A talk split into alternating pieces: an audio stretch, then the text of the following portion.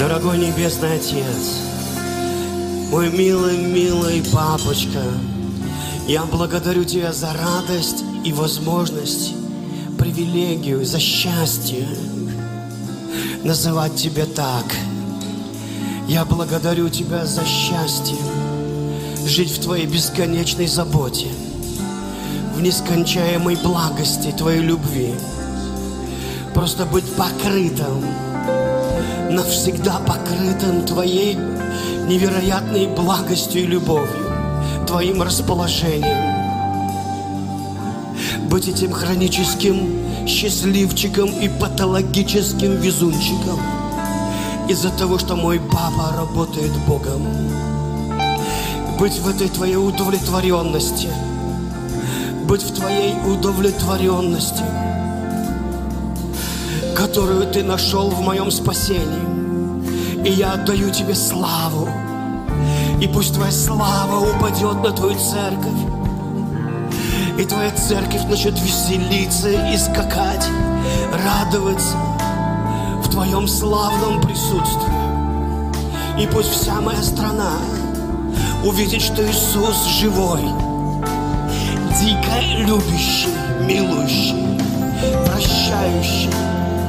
Прямо сейчас во имя Иисуса пусть Твоя слава упадет на каждого человека, не только в церкви, но и там, Господь, за ее пределами, потому что Ты не имеешь ограничений ни в чем. Никто не может ограничить Твое могущество. Я даю Тебе славу сейчас. Я благодарю Тебя, Отец мой, во имя Иисуса, за чудеса исцелений, созидания, о, за финансовые чудеса. Мы в потоке Твоей благости, мы в потоке Твоего изобилия. Дай нам увидеть, как бесконечно, могущественно Твоя доброта и переживать ее и транслировать ее другим людям во имя Иисуса. Преображай церковь, Владыка, преображай Твою церковь во имя Иисуса Христа. Пусть этот день будет полон Твоей славы. Пусть этот день будет полон Твоей славы.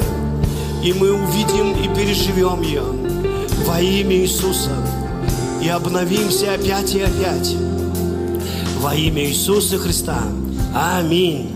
Доброе утро. Слава Богу. С 31, одно, 31-летием. Друзья, спасибо, Марина, спасибо прославляющим. Садитесь, драгоценные. Слава Богу. Я наблюдаю за числами. Я такой человек, что мне нравится. Я вижу Бога в числах. Я вижу Бога в разных вещах, таких удивительных. У меня нет совпадений в жизни. То есть я вижу, что это провидение Божье.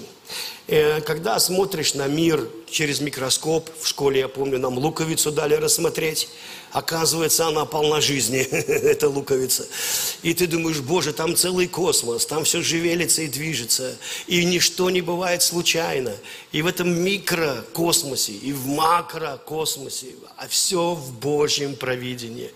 И ты часть божественного плана – Хотя я считаю, что у Бога нет никакого плана, это просто мы так говорим, чтобы нам удобнее было говорить. Потому что Бог уже от начала знает, что будет в конце. Это мы думаем, у нас такое последовательное мышление. Мы идем из пункта А в пункт Б и туда и так далее.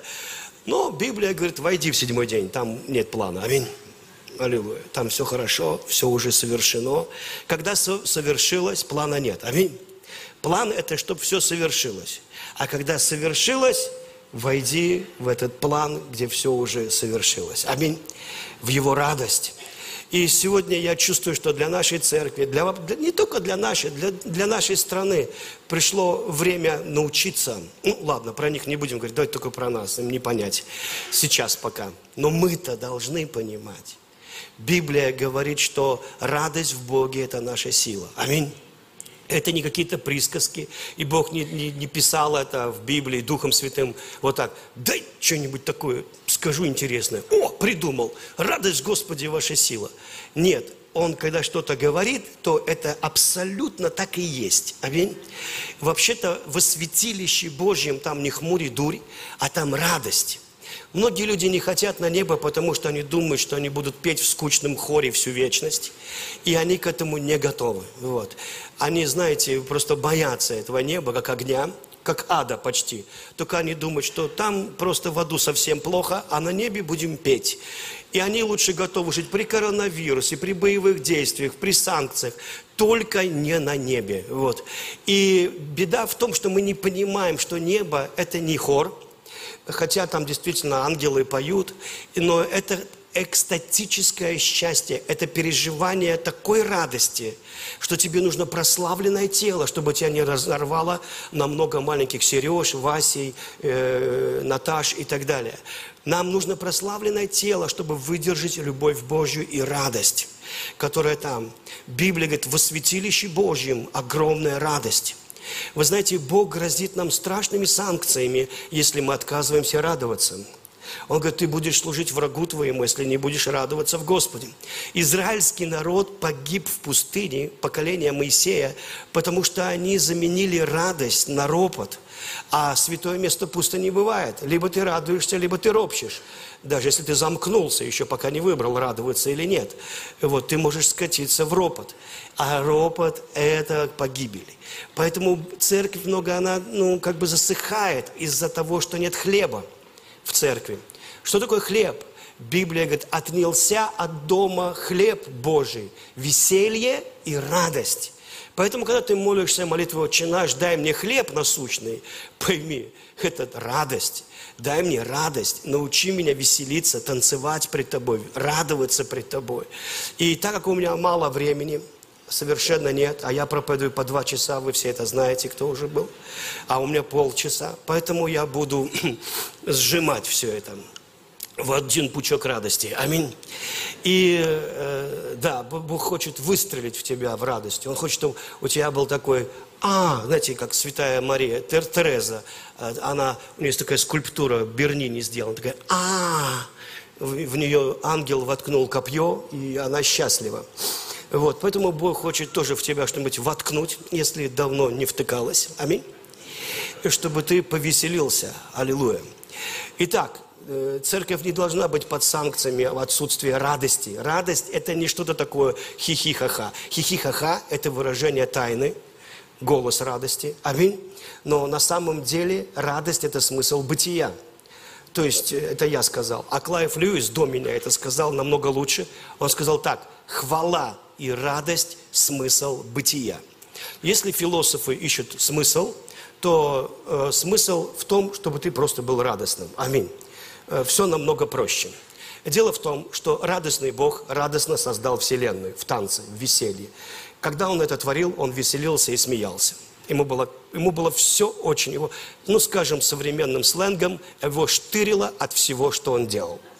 Если ты посмотришь на мудрость, которая была свидетелем того, как Бог творил мир, то ты, вам надо поменять выражение лица. Иногда выражение лица пророчествует грядущую беду.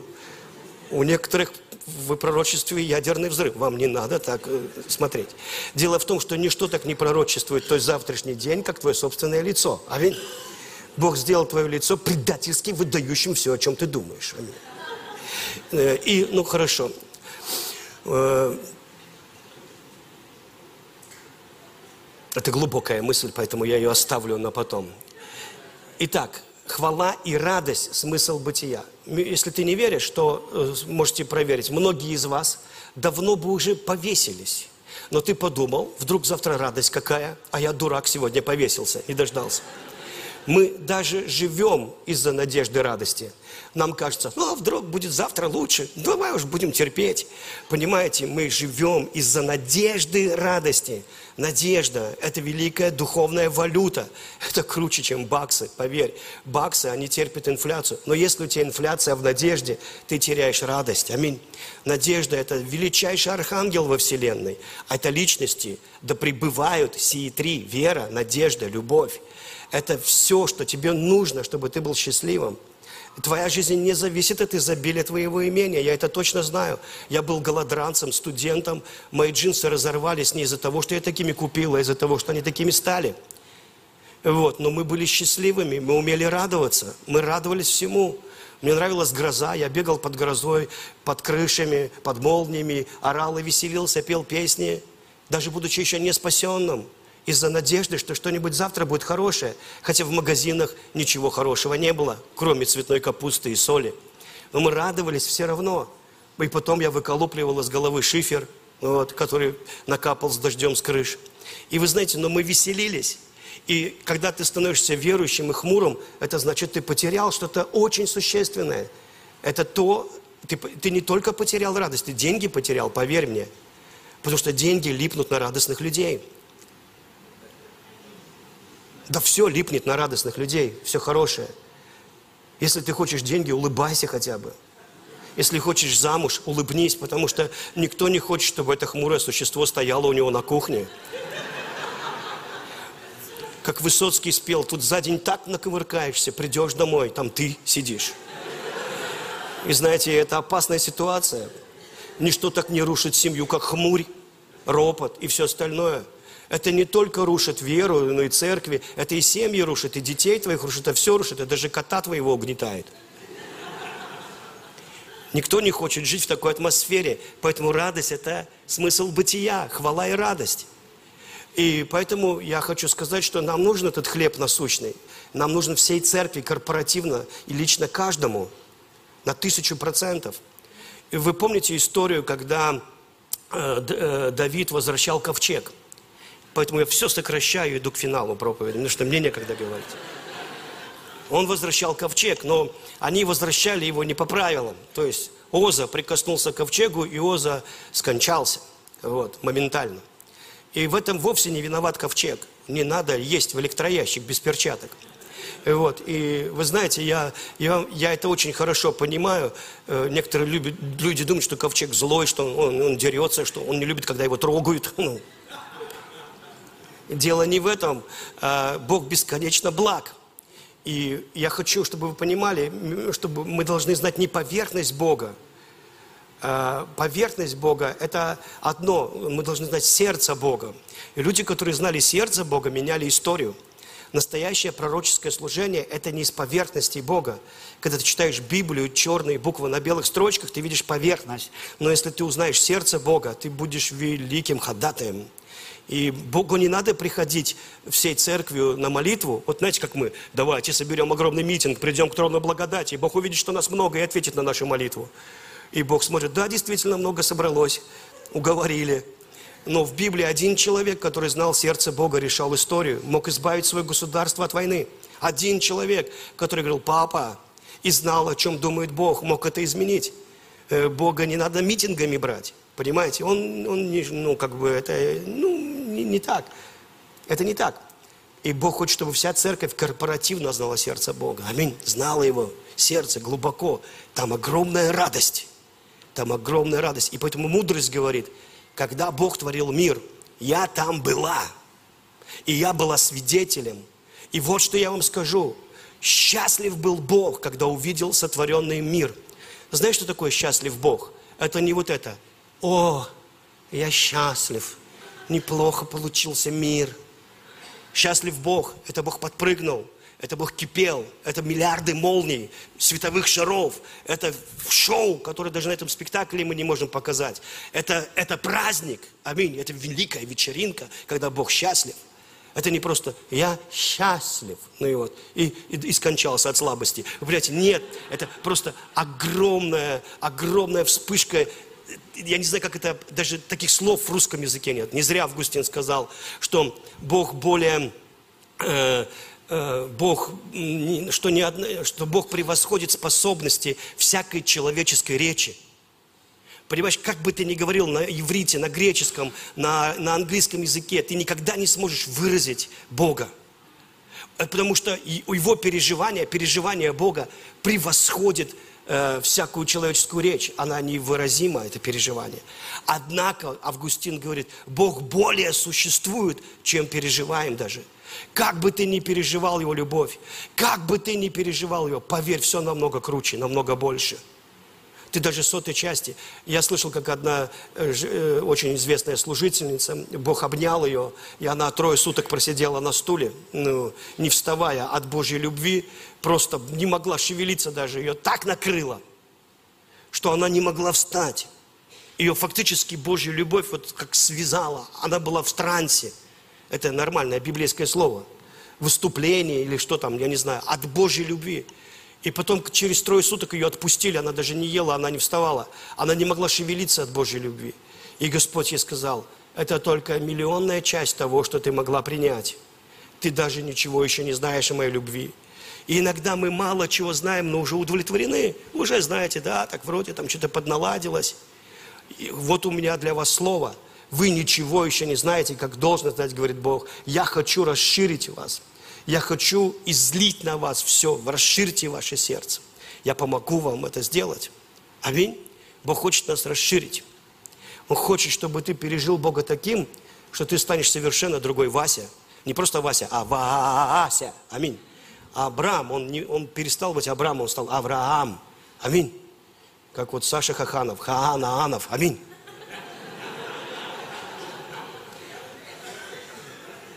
Ну, сам поэкспериментирую со своей фамилией. Ну и вот.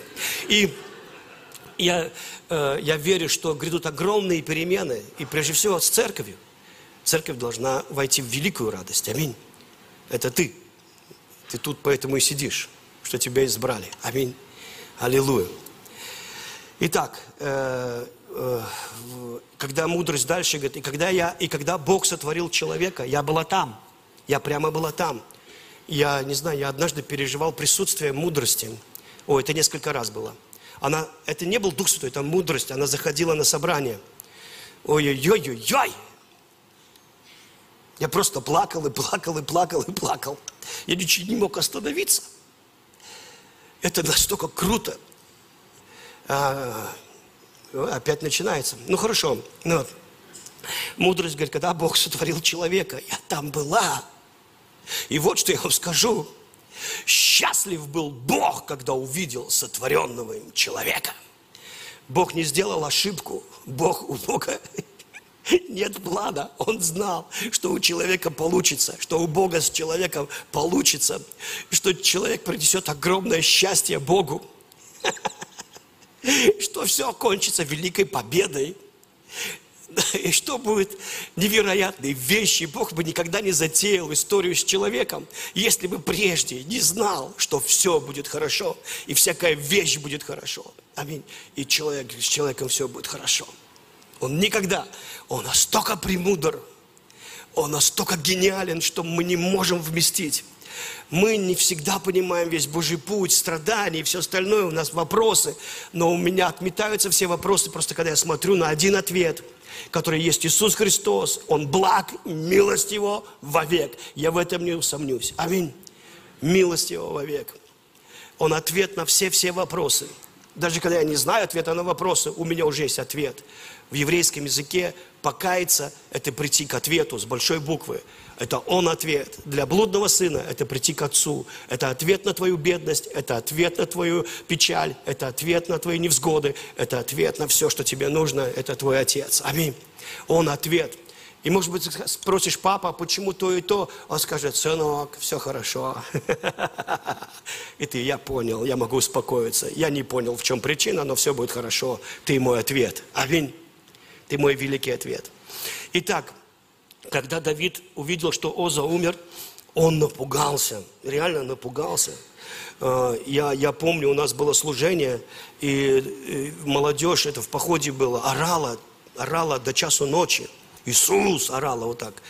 И я сам напугался, что они так орут. И я просто сидел и, и думал, Господи, кто виноват в этом?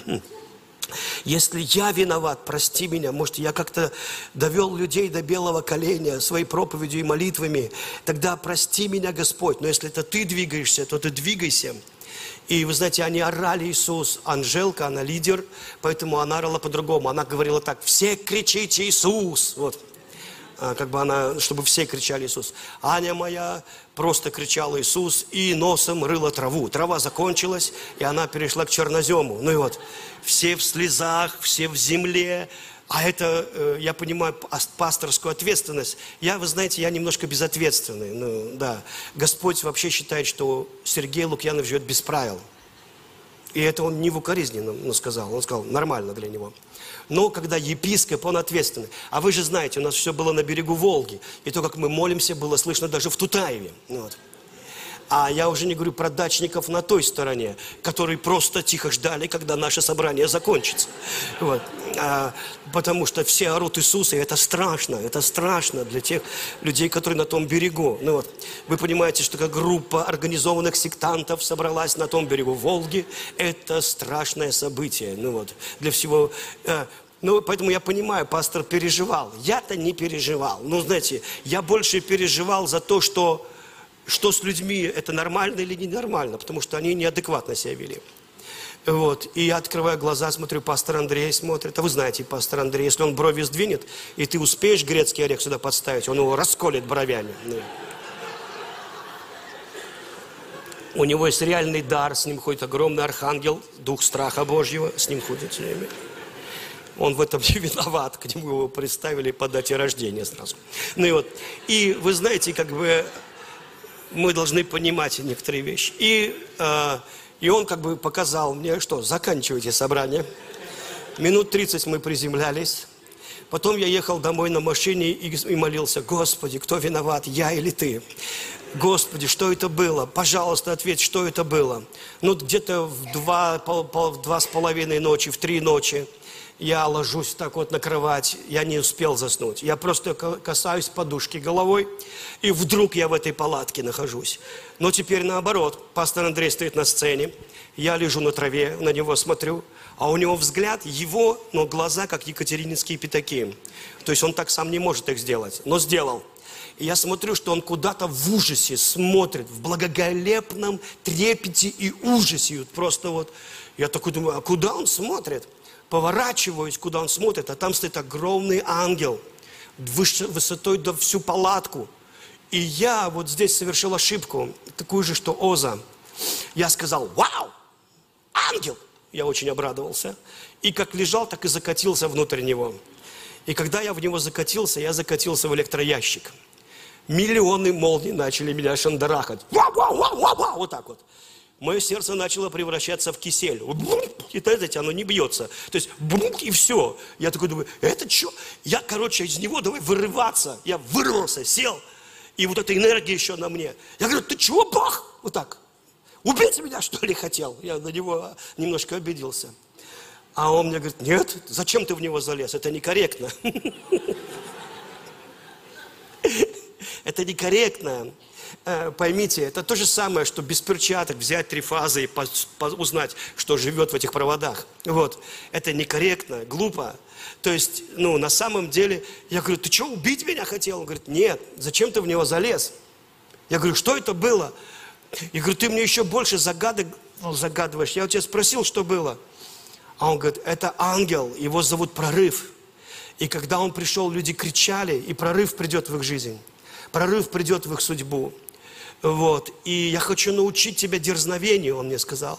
Вы не можете перейти к великим чудесам, если вы будете бояться меня. Вы должны быть дерзкими, вы должны знать мое сердце. Вы должны заходить туда. Вы не должны такими быть, как вы должны быть как Елисей, как Илия. Вы понимаете, они знали, но они знали Бога в, как, ну, в какой-то части, и это давало им смелость в том, как они его знали. И поэтому, когда Оза коснулся ковчега, его поразило это. Это нормально. И Давид напугался, напугался и благословил ковчегом Авидара. Я не знаю, за что он его так не любил, но он решил, что не может быть ковчег у меня дома. И он тоже сразу вспомнил все свои грехи, ну, и все сразу перед глазами всплыло, и он сказал, давай, Авидар, вот пусть у тебя будет. Авидар был в ужасе, я уверен, потому что все слышали про Озу, вот. Еще тут Давид говорит, давай, Авидар, пусть у тебя. И иногда люди говорят, и Бог благословил Авидара, и они добавляют свои мысли, потому что Авидар осознал, насколько могуществен этот ящик. Он и дети его исправили свои ошибки. Они ходили около ковчега, не дыша. Они просто вообще жили в благоговении. Они никогда больше не ругались матом. Когда он хотел что-то сказать жене, он говорит, он смотрел на ящик и говорил, милая, драгоценная. Ну, знаете, все это очень сильно повлияло на них. И Бог посмотрел, что они исправили свое поведение – и у них морковка начала расти в два раза быстрее, редиска как капуста, как, знаете, крыжовник как арбузы. Весь Израиль узнал, что Бог их благословил. Нет, Библия говорит четко, и благословил Господь дома Видара ради ковчега. Ради ковчега.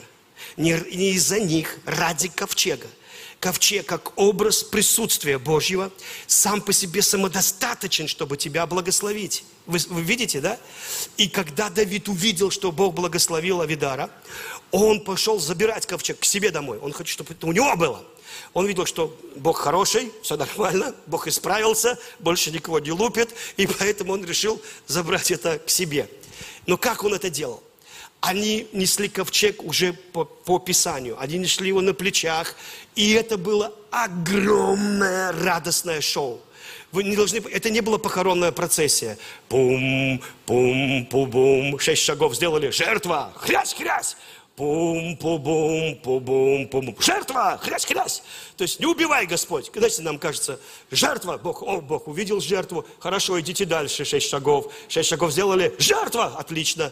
Нет, это совершенно все было не так. Жертва, она была не из этого источника. Вот почему вы должны понять, что такое человек по сердцу Бога. Человек по сердцу Бога – это просто человек, который понял сердце Бога и ведет себя соответственно тому, что хочет от него Бог. Он также это ощущает. Святыня – это не, даже не ковчег. Ковчег – это святыня. Но святыня для Бога не больше, чем ковчег – это твое сердце, имеющее правильное отношение к Божьей святыне. То есть, по сути, Богу больше нравится твое отношение, нежели сам предмет, который ты несешь.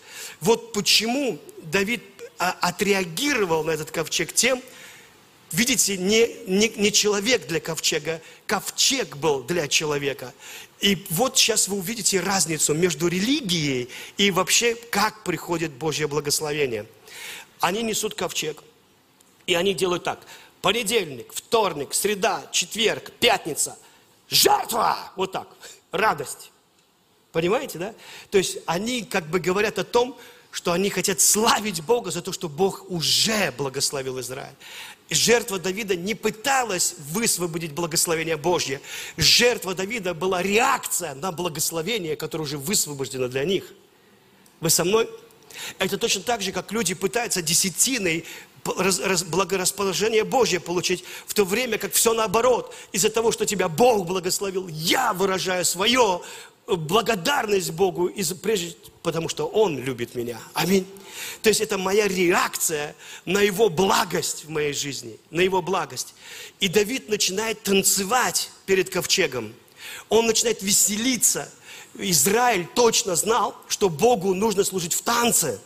Богу нужно служить в танце, друзья. О, церковь, я понимаю, мы к этому не готовы. Это же надо напрягаться, это же надо потеть.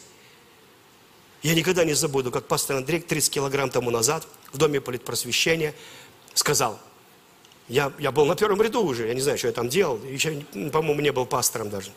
Он сказал, Бога надо славить в танце. Я слушал внимательно. Я, я обращенный практически был. Пастор сказал, значит, ну, где написано? В Библии написано славьте Бога всеми легкими. И он сказал, Бога надо славить всеми легкими, сто процентами, а не десятью, не тремя процентами легких. И тремя процентами ты можешь своего хомяка прославить. Хома, хома, хома. А Бога надо всеми легкими славить, Он Бог. И, и я такой подумал, ну, если написано, пастор сказал, я сейчас это сделаю. Я не знаю, кто-то делал это еще или нет, я не видел. Но я ждал, когда загремит музыка. И когда загремела музыка, я, ну это было тоже 30 килограмм тому назад, я тогда 54 весил в худые времена и 55 в толстые. Ну, И я танцевал со всей силы. Я начал ноги поднимать выше головы. Я мог. Сейчас я, мне тяжело это уже делать. Я мог, я танцевал со всей силы. Я прыгал, скакал, кричал. Но недолго я это мог делать. Потому что рука Божья опустилась на меня. И я физически не мог стоять. Я знал, что если я сам не лягу, то я упаду. А как упаду, неизвестно. Поэтому я сам лег на пол. Меня вот так вот прижала к полу рука Божья. И голос, я слышал голос, как ты меня. Ты угодил мне, сын. Ты угодил мне, сын. Меня разрывало от Божьей любви. Я налила такую лужу слез вокруг себя. Меня просто сотрясало, и я знал, что я угодил всемогущему Богу, всемогущему Богу. Дело в том, что Бог – это Троица, это великая загадка, необъяснимая умом. И в Троице – это семья, и в Троице совершенно нет эгоизма, понимаете? Когда ты читаешь Библию, славьте Господа, это не Господь говорит, славьте меня, славьте меня, я люблю, когда меня славят. Давайте, кто не прославит меня, замочу, кого не прославит меня, сами знаете, будет плохо. И ты думаешь, о, Господи, вот мы попали. И мы ненавидим вот это вот раболепство, особенно когда толпой поклоняются какому-то деспоту или диктатору. Это как-то мерзко выглядит.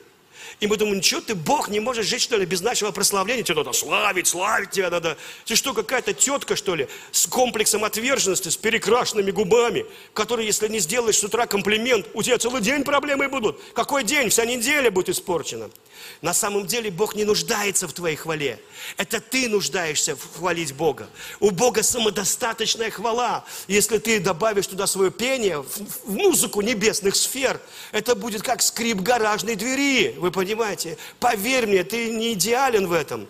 Э, это тебя приглашают в его радость. Послушай, розы пахнут, независимо от того, надвисают твои ноздри над ними или нет. Они будут пахнуть, потому что они розы. И если ты хочешь получить благословение розы, ты покупаешь их, нюхаешь их, наслаждаешься и говоришь, вау, вау, какие красивые, какие это. Розе все равно. Понимаете, это ты позволил просто себе получить благословение. Но тот, кто сотворил розы, который не только дает тебе, вот, дает тебе сами розы, жизнь, одежду и все остальное, небо, горы, океаны, этот, который все сотворил, когда ты его обоняешь, когда ты его славишь, то ты не просто запах получаешь, ты получаешь жизнь вечную, ты получаешь изобилие благости. И другим способом, как, не, как через поклонение. Это не приходит, друзья, только когда ты начинаешь принимать принимать это в поклонении. Это тебе надо. Или из-за того, что образ Бога оклеветан, люди побаиваются Его славы, но они побаиваются Бога, они не знают, какой Он. Но Он экстатическое счастье. Вот почему, когда мы танцуем, потому что танец – это Бог, Бог и есть танец. Клайв Льюис об этом пишет. Он, скорее всего, говорит, что не, не почтите это за дерзость, но Бог, Он и есть танец. Весь мир создан как бы в танце. Океан набегает на берег и отходит назад в этом бесконечном вальсе. Э, звезды кружатся вокруг друг друга, галактики вращаются, птицы танцуют даже. Все славит Бога, понимаете? Кроме человека. Потому что человек отделил себя. Вот почему у нас ссоры. Потому что я не танцую, если вокруг жены, а жена не танцует вокруг меня, то мы танцуем вокруг сами себя. Мы, мы живем для себя. Поэтому Бог не один, а их трое, но они одно. Отец славит сына, он говорит, это мой сын, это мой любимый сын, в нем все мое благоволение. То есть он обожает сына. Он не живет для себя, он живет для сына. Сын говорит, я не ищу славы э, у вас, я не ищу славы, я, меня прославляет отец, я ищу, чтобы отца прославлять. Мой, я славлю отца, я пришел, чтобы прославить отца моего. Это мой папа! Вот так. Дух Святой славит Отца и Сына. И это Дух Святой написал, целуйте Сына. Это не Сын написал, целуйте меня, целуйте меня. Это Дух Святой. Это как дама, которая продает кастрюлецептор. Купите кастрюлецептор. Это сталь 1810. Это медицинская сталь. Вы не будете есть из алюминиевой кастрюли. Потому что она рекламирует то, что ей нравится, или то, что, на чем хочет заработать. Я не знаю. Мужики, которые обожают машины, славят их. Поклонение – это когда мужик, который обожает машины, зашел в салон Феррари, увидел Феррари, увидел под стеклянным капотом никелированный блестящий движок, встал на колени, поцеловал ее в бампер, не проконтролировал свой мочевой пузырь, потому что он поклонник. И мы славим лошадиные силы, мы славим женщин, мы славим художников, певцов, живопись, актеров славим. Потому что они вызывают у нас уважение и восхищение, они касаются нашей души. Но Бог, который все это создал, Бог, который дает таланты, дары, Бог, который обожает тебя. Поэтому Бог говорит, что поклонение, поклонение это не только, это не пение – Пение – это просто выражение, танец – это выражение, театр – это выражение, творчество – это выражение, жертва твоя – это выражение поклонения. Поклонение – это больше, чем внешнее выражение. Поклонение – это мое удовлетворенность Богом. Вы слышите меня? Поклонение – это я счастливый о Боге. Вот что такое поклонение. Теперь я выражаю его в пении или что-то. Поклонение – это когда я говорю, о, мой Бог. Я удовлетворенный им. Вот почему Израиль гиб в пустыне, потому что они никогда не были удовлетворены Богом. Бог чего только не делал для них. Они всегда подозревали, это было их богословие. Бог недоволен мной, Бог хочет убить меня, не здесь, так попозже. Не через это, так через то, не через море, так через врагов. Ого, Бог, да, я грешник, и Бог мной недоволен. Вот это их богословие. Бог не любит меня, Бог недоволен мной. Манна! Ботинки не снашиваются. Чудеса за чудесами. Да-да-да, но Бог э, недоволен мной. И многие христиане, они также. А вы прям верите, что Бог недоволен вами. И вам трудно славить Его. Вы думаете, да, Бог спас меня, конечно, спас меня, урода. Но я так много портил свое спасение. Бог недоволен мной. И именно ваш ум не дает вам станцевать. Именно ваш неправиль, неправильно настроенный ум не дает вам станцевать буги-вуги для Бога. Потому что вы прям верите, что Бог вами недоволен. Это ложь. И эта, эта, эта церковь порабощает это мышление. И оно не дает высвободиться от той благости, которую Бог хочет излить. Потому что ничто, кроме вашего ума, не дает благости Божьей излиться на вас. Больше ничего. Я мало работаю для Бога, Бог недоволен мной. Да и церковное богословие. Я не говорю про нашу, я говорю вообще. Оно прямо таки учит завоевывать Божье расположение – это зло. Это кажется, что это на Бога работает, но это против Бога. Это и есть мерзкая религия. Потому что она блокирует Бога, потому что человек должен принять спасение в полноте. Человек должен быть утвержден, что Бог удовлетворен, потому что ты принял Христа. Я, я никогда не забуду, я на похоронах мамы, я так благодарен, пастор приехал 800 километров, чтобы помочь мне. И там люди говорили, Лида мне проповедовала, Лида. Лида на рынке работала, и маму, про маму мы говорили. Я стоял там на этих похоронах и думал, что если все, что я в жизни сделал для Бога, это сказал, мама, поехали в Ярославль. Мама приехала. Мам, повторяй молитву покаяния за пастором. По-моему, пастор Андрей вел в молитве покаяния. Мама повторила. Еле шевеля губами, я вообще переживал, она хоть спасается или что, ее хоть Бог слышит-то. Что-то шевелила губами. Потом поворачивается ко мне так вяленько. Сережа, а как ты думаешь, Иисус Христос вошел в мое сердце? Я говорю, мама, мама, меня раздражало вот эти свои сомнениями, невериями. Я говорю, мама, говорю, ну, конечно, вошел, мам. А почему я не почувствовала? Я говорю, мама, потому что в Библии написано, что Царство Божье незаметно приходит. Ты просто не заметила, говорю. Но Бог, говорю, не врет. Любой человек, который призовет его имя, спасется. Ты спасена, мама. Она, ну хорошо. Пока домой ехала, спасение ее догнало, проявилось. Она начала радоваться. Потому что это просто. Потому что Бог сделал просто все. Потому что ты просто хлопал губами. Всякий, кто призовет имя Господне, спасется. Он сделал это максимально простым. И я тогда стоял, говорю, Господи, если все, что я сделал в жизни, это маму в Ярик привез, я, Сергей Лукьянов, доволен. Если я ничего не сделаю, не умножу домашние группы, и больше не буду проповедовать, и ничего вообще не сделаю, я доволен, потому что я переживал сердце Бога, потому что я знал, что Бог удовлетворен твоим спасением. А если ты еще и домашку начал, а если ты еще и такой, молодец, ты смотри, подвязался. Ну, пусть не сильно, но чуть-чуть. Но пусть не ремнем, а бечевочкой, но все-таки что-то делает, вы понимаете? Бог удовлетворен тобой. Бог в тебе души не чает. Вот я как дедушка привожу подарки Сэмику, там, Эмике, привожу им подарки. И вот зачем я вот покупал это лего? Вот зачем? Оно все потеряется. Все, в этот же день уже не найдем концов пазлов. И вы знаете, и вот я приношу, и вот его лицо. Он еще так говорил, диди, так говорил. А Эмика говорила, дедека, вот так. И все. Вот все, вот зачем я это вез, тратил деньги.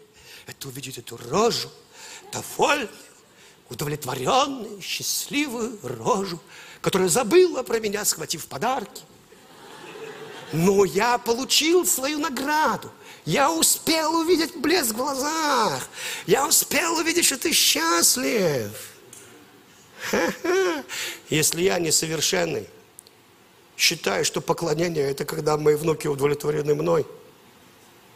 Как вы думаете? Тот, кто дико болен любовью. А вы знаете, что любовь – это боль? А вы знаете, что неотвечная любовь – это болезнь? А вы знаете, что висеть на, крест, на, на гвоздях не так больно, как видеть, как ты идешь в ад? А вы знаете, что Христос пошел на крест, как слепой и пьяный от любви к тебе? И когда ты просто похлопал губами, такой несовершенный, он говорит, он принял мою жертву. И там висят. Да какой он принял? Он даже не понимает, что он делал. Я понимаю, что он делал. Я платил за него. Вот что такое спасение. Это такой дар. И только дар – и только на всю жизнь. И моя задача утвердить тебя, утвердить тебя в этом. Все мое священство, все священство пасторское в том, чтобы укоренить и утвердить тебя в божественной любви, чтобы ты далеко пустил корни так, чтобы какие ветры не дули, тебя не вырвало из этого никогда. Это и есть основание, это и есть фундамент. Фундамент – это не учение о вере, о крещении и так далее, это богословие. Фундамент – это когда я четко утвержден, что мой Бог никогда не оставит меня. Потому что придут беды, придут ветры, придут войны, и это все начнет говорить, что Бог против тебя. И ну ты, когда понял, что случилось, ты, который понял вообще, ты, который знаешь его любовь, как бы тебя ни мотало – ты все равно будешь стоять. Они не вырвет тебя из его благости. Они не вырвут. Знаете, почему люди уходили из церкви? Потому что они никогда не утвердились в этой любви. Никогда. К ним пришел грех, и они решили, что с ними покончено. К ним пришли испытания, и они решили, что Бога нет. Они решили, что им будет такой Бог не нужен. Потому что никогда. И когда Давид танцевал перед Богом, Милхола смотрела, а он танцевал, как дикий. Потому что он знал, что Бог это танец. Потому что он знал, что Христос танцует вокруг Отца, Отец вокруг Сына. И они блестят глазами от страсти и любви. И Дух Святой – это голый нерв без зуба божественной любви. У него нет, у него нет, это нерв, оголенный нерв Божьей любви, там ничего больше нет. Неспособный к критике – не умеющий видеть в тебе зла. Нет у него этого. Я его знаю, я его видел. Мы с ним общались. Я смело могу это говорить. Его огорчает, когда ты себя не прощаешь. Его огорчает, когда ты не веришь. И вот Милхола, стыд, я стих такой написал. Там одна сестренка танцевала, она пастор. И мало того, что она женщина, она еще и пастор. Мало что она женщина-пастор, она еще разулась и танцевала. И она танцевала. И я вспомнил Давида и написал стих. Мелхола чуть не рухнула с балкона, когда увидела, как царь Давид в безумном танце славит Бога, корону дома позабыв.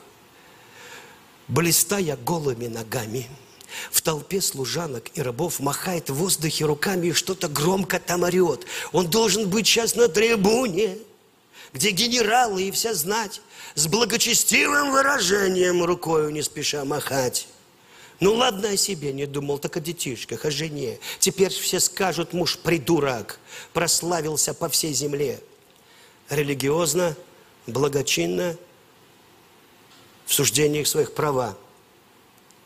Одно лишь только всех смутило, бесплодной стало навсегда. Если мы хотим принести плод, мы должны ворваться в танец Богом мы должны вернуть радости. Хлеб. Когда я пришел в церковь, я увидел радость. Смысл бытия.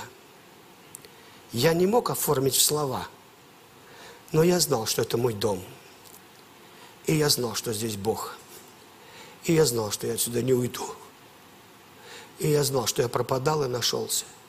И я знал, что Библия истина – что Бог любит, и что есть какой-то план у Бога на мою жизнь. Потому я и не считаю жертвой, что оставил что-то ради Господа. Это как оставить дерьмо ради бриллиантов. О, ты пожертвовал дерьмом? Я говорю, я ничего не жертвовал, я просто убрал это.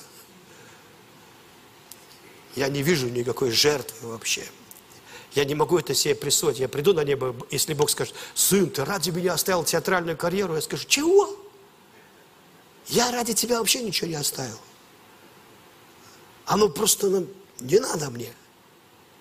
Сидел бы там пьяный в гримерке и сдох бы, наверное, уже давно. А я говорю, жизнь взял. Отец во имя Иисуса, мы благодарны Тебе за славу, Твоего присутствия. За то, что здесь ни одного человека нет, кто бы был не прощен. Ни одного. Наверняка есть кто-то, кто точит зуб, собственно, на самого себя и не прощает себя. И сам себя дисквалифицирует. Сам себя делает недостойным, воюя против крови Иисуса. Я хочу, чтобы вы сказали, дорогой Отец, я благодарю Тебя. Ты меня спас. Ты меня искупил.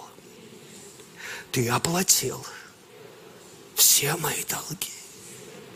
Ты вывел меня из царства боли и проклятия в царство радости и веселья. Я отказываюсь себя дисквалифицировать от чудес и денег, от присутствия и славы Твоей. Я принимаю сейчас всю Твою доброту, всю Твою благость. Из-за Тебя Ты причина. Я удостоился всех благословений Авраама, и они знают мой адрес во имя Иисуса. Поэтому я в эпицентре. Чудо. Я магнит для неба. Небо смотрит на меня с восхищением. А! Скажите вместе со мной. Скажите так. А!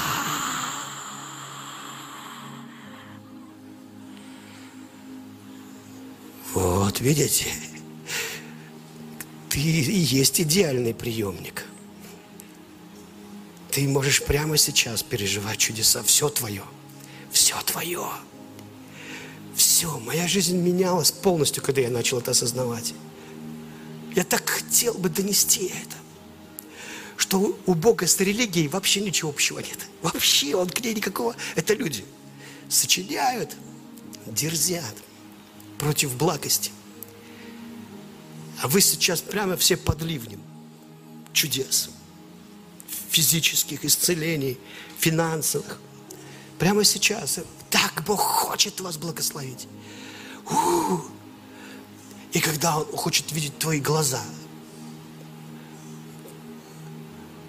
Знаете, это же в Библии написано.